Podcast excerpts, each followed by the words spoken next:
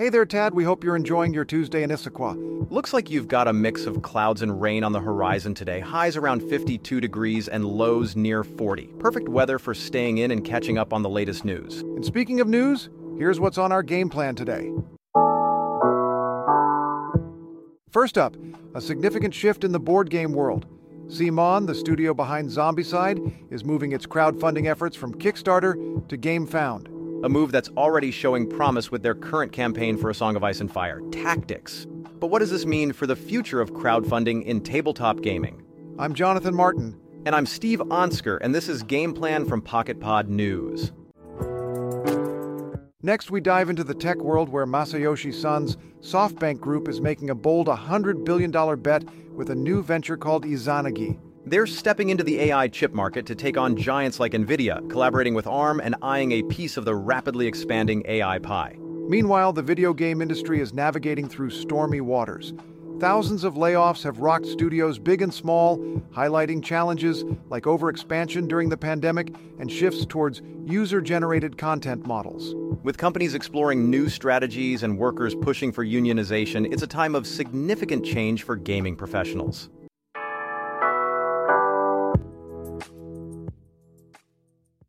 This message is brought to you by PocketPod, revolutionizing the podcast experience with the power of generative AI. Say goodbye to one size fits all podcasts and hello to content that listens to you, tailored to your interests, schedule, and style preferences. With PocketPod, every episode feels like it's made just for you, transforming how you experience podcasts. Ready for a personalized listening journey? Visit pocketpod.app today to join the waitlist. Board games and crowdfunding have become inseparable over the past decade. Absolutely. And speaking of which, CMON, the studio behind hits like Zombicide, is making a major shift in how it approaches crowdfunding for its future projects. Right. They've announced that all their upcoming crowdfunding endeavors will be hosted exclusively on GameFound, moving away from their long standing relationship with Kickstarter. This partnership between CMON and GameFound isn't just about a new platform. It's about leveraging GameFound's unique features and expanding reach to bring tabletop games to more audiences around the world. To dive deeper into this strategic shift and what it means for both companies, as well as the broader crowdfunding ecosystem, we'll be joined by Pocket Pod News business and finance correspondent Scott Dwyer. Scott CMON has had a pretty successful run on Kickstarter over the years. What's driving this move to GameFound? Indeed, Jonathan, the move by CMON to transition its future crowdfunding efforts to GameFound is a significant one. At the heart of this decision is CMON's desire to leverage GameFound's unique platform features and its growing audience. The official announcement made on February 16 marks a pivotal moment in CMON's strategy. They're looking to build on their crowdfunding success, notably with series like Zombicide, by tapping into GameFound's specialized focus on tabletop games, this shift reflects not just a change in platforms, but also an adaptation to the evolving landscape of crowdfunding, where platform specific advantages can play a crucial role in reaching and engaging audiences. That's interesting, Scott. Can you tell us more about what this partnership between CMON and GameFound entails? Absolutely. This partnership is quite strategic for both entities. Uh, CMON is recognized for its blockbuster campaigns on Kickstarter, raising significant amounts for projects like Marvel Zombies, which brought in $9 million in February 2022 alone. By aligning with GameFound, a Polish company that has been making waves as a major rival of Kickstarter in the crowdfunding space, CMON is essentially betting on GameFound's platform capabilities and its focus on board games to better serve their campaigns. Marcin Świerczek, CEO of GameFound, has expressed excitement about this collaboration, indicating it's a significant move for their platform as well. The essence here is mutual growth. Leveraging GameFound's features could offer CMON new ways to engage with backers while providing GameFound with high profile campaigns that drive traffic and attention to their site. With such an impressive track record on Kickstarter, what does this transition mean for the broader crowdfunding ecosystem? It's quite consequential, Jonathan. CMON's departure from Kickstarter signals potential shifts within the crowdfunding ecosystem amidst financial contractions affecting discretionary spending on hobbies like board games. For platforms like Kickstarter and GameFound, securing exclusive campaigns from established creators like CMON could be pivotal in attracting backers and maintaining momentum during economic downturns. This move could set precedents for other creators contemplating similar shifts based on platform offerings tailored to specific project needs or audience demographics. Speaking of future projects from CMON on GameFound, what can we expect? Uh, following their successful campaigns such as Masters of the Universe, Clash for Eternia, and A Song of Ice and Fire Tactics on GameFound, CMON plans to announce new exclusive crowdfunding projects soon. This indicates a new trend in official partnerships between creators and platforms within the crowdfunding scene. Such collaborations might redefine how projects are marketed and executed moving forward, utilizing platform specific strengths to potentially enhance backer experiences and project outcomes. It sounds like there are broad implications here, not just for CMON or GameFound, but also for how companies might approach crowdfunding moving forward. Precisely. This strategic shift by one of board game crowdfunding's most prominent players may very well influence other companies' strategies regarding where and how they launch their projects. As these platforms continue to evolve and specialize, we're likely going to see more nuanced collaborations aimed at maximizing project success through targeted audience reach and innovative features that enhance campaign management and backer engagement. Thanks for breaking down this significant shift in the crowdfunding landscape for us today. My pleasure, Jonathan. Always good discussing these developments with you. That was PocketPod News business and finance correspondent Scott Dwyer. Thanks for joining us today.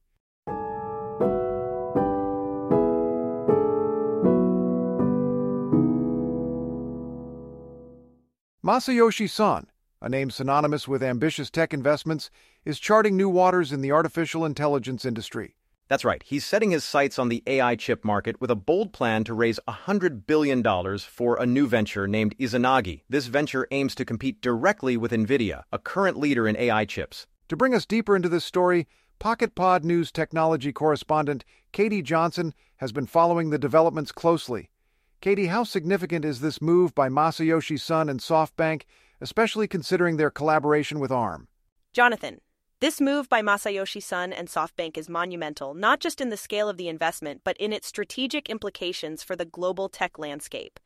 By aiming to raise a staggering $100 billion for Izanagi, their new AI chip venture, they're positioning themselves as direct competitors to NVIDIA, which currently leads the AI chip market. This collaboration with ARM is particularly crucial. Remember, ARM is a chip design powerhouse whose architectures are used by tech giants across the board, from Apple to Google. So, their involvement provides Izanagi with a foundational edge in chip design and innovation. That's fascinating, Katie. Can you delve a bit deeper into the fundraising strategy SoftBank is employing here? How does it compare to their previous efforts? Absolutely. SoftBank's approach mirrors its strategy with the Vision Fund investment funds, where it also sought substantial contributions from Middle East based institutional investors. For Izanagi, they're looking at $70 billion coming from these investors while planning to contribute the remaining $30 billion themselves. This isn't just about gathering resources, it's about signaling confidence in Izanagi's potential success and aligning strategic partners early on in this ambitious venture. Speaking of competition, how do you see Izanagi stacking up against NVIDIA and other potential competitors like OpenAI? The competition landscape is definitely heating up, Jonathan. NVIDIA has been the go to for AI chips thanks to its GPU chips capabilities. However, there's growing demand for more specialized AI chips that are both efficient and cost effective, a gap Izanagi aims to fill.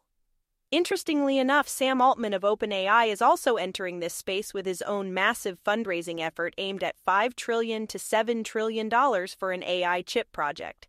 It underscores a broader industry trend where heavyweights are recognizing the critical role of specialized processors in advancing AI technology. With SoftBank shifting its focus towards AI and away from previous investments like Alibaba, what does this signify for the company's future direction? This shift towards artificial intelligence marks both an offensive and defensive strategy for SoftBank. Historically reliant on investments like Alibaba, SoftBank suffered significant losses through its Vision Fund during recent turbulent times in tech investments. However, diving into AI, beginning with divesting parts of its stake in Alibaba since March 2023, reflects a strategic pivot towards sectors poised for exponential growth and aligned with future technological advancements. And what role does ARM play in all of this? Their significance seems paramount. ARM's role cannot be overstated. Acquired by SoftBank in 2016 for $32 billion and having gone public on NASDAQ just recently in September 2023 with a valuation at $54.5 billion, it's clear they're indispensable to not just SoftBank, but the entire tech ecosystem serving companies like Apple and Google, among others. Their success not only contributes significantly to SoftBank's recovery, but also ensures that Izanagi has access to cutting edge chip designs essential for competing in the rapidly evolving AI market. It certainly sounds like Masayoshi Son's ambitious plan could redefine competition within the AI chips market while propelling SoftBank into new technological frontiers. Exactly, Jonathan. It's an exciting time for technology enthusiasts and industry observers alike as we watch these developments unfold. That was PocketPod News technology correspondent Katie Johnson. Thanks for joining us today. Thank you for having me, Jonathan.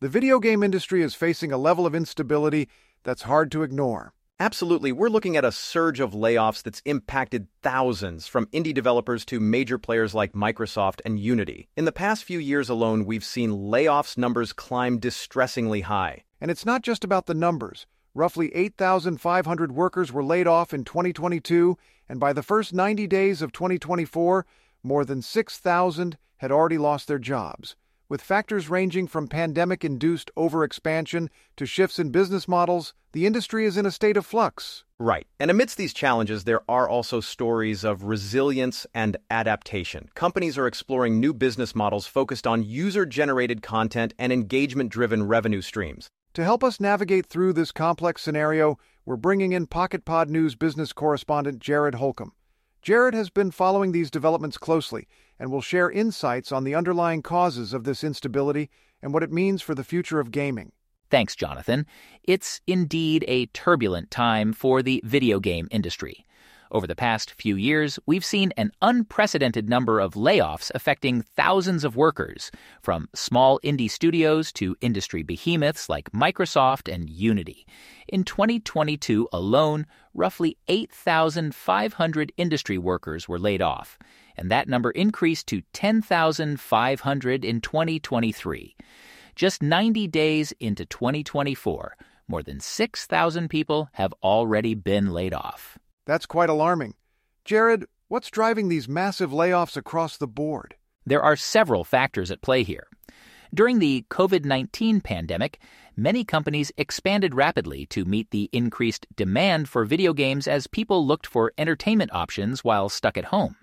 However, as the world started opening up again, that demand plateaued and even declined in some cases, leaving companies overstaffed and financially strained. Economic downturns have also played a significant role. We're seeing a decrease in discretionary spending, which impacts entertainment industries broadly, including gaming. Furthermore, there's been a notable shift in business models within the industry towards user generated content and engagement driven revenue streams, which require less traditional development staff. So it's not just about companies overhiring during the pandemic? Exactly.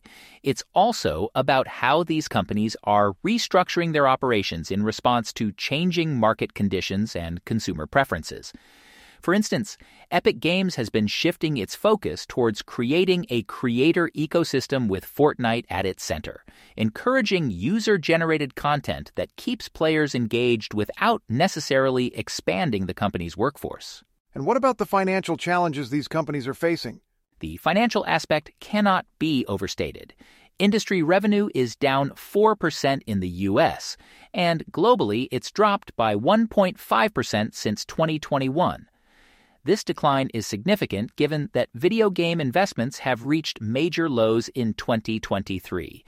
Companies are grappling with slower growth rates amidst rising development costs and inflation, which further complicates their financial stability. With all these challenges, how is the industry responding to ensure job security for its workers?